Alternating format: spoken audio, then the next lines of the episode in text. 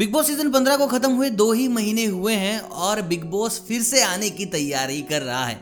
ऐसा हुआ क्यों? क्योंकि पिछले सीज़न की टीआरपी काफ़ी अच्छी रही और इस वक्त टीवी पे कोई बड़ा रियलिटी शो नहीं है।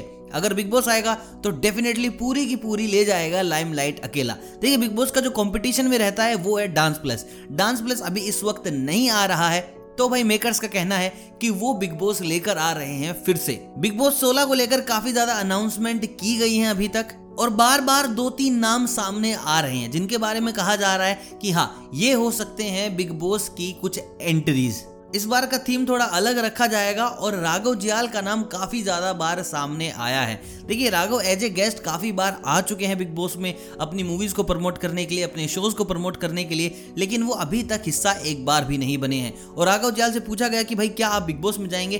तो उन्होंने आज से दो साल पहले ही मना किया था कि भैया नहीं, मैं बिग बॉस में नहीं जा सकता, क्योंकि मुझे पहाड़ों में रहना पसंद है, वहाँ घूमना पसंद है, मैं इसे चार दीवारें में फंसकर अस्सी नब्बे दिन नहीं निकाल सकता, क्योंकि मुझे पता है मेरी जनता मुझे जिता ही देगी। लेकिन इस बार न जाने ऐसा क्या हुआ है कि राघव ने दिखा दी है बिग बॉस को अपनी हरी झंडी।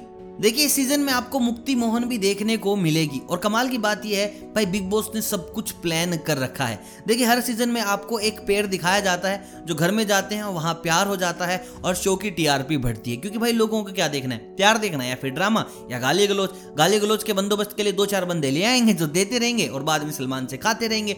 ड्रामा भाई, ड्रामा के लिए राघव खुद जा रहा है और प्यार के लिए मुक्ति मोहन को घर के अंदर भेजा जा रहा है। क्योंकि राघव जियाल इस जगह है जिसको मुक्ति बहुत पसंद है। और डेफिनेटली कोई और लड़का भी शो में होगा। अगर मुक्ति उसको पसंद करती है या फिर वो मुक्ति को पसंद करता है तो भाई यहाँ बनेगा लाइव टीवी स्क्रीन पर प्यार का ट्राइंगल जो शो में लेकर आएगा भारी भरकम टीआरपी तो यार आई एम तो very excited to see Raghav Juyal in a new style क्योंकि भाई टीवी पे जैसे रहता है रियल लाइफ में जैसा रहता है, वो बिल्कुल अलग है। अब राघव की आपको एक ऐसी साइड देखने को मिलेगी, जो शायद आपने पहले कभी भी नहीं देखी थी। अब देखते हैं कितने दिन ये खुद को रख पाते हैं कंट्रोल में। क्योंकि भाई, आदमी बेबाक बोलता भी है और गालियाँ तो इसके मुँह पे रहती ही हैं। अब सलमान खान कितना बच पाते हैं इनसे? या फिर राघव कितना बच पाते हैं सलमान खान से? ये कहानी का दूसरा पहलू है।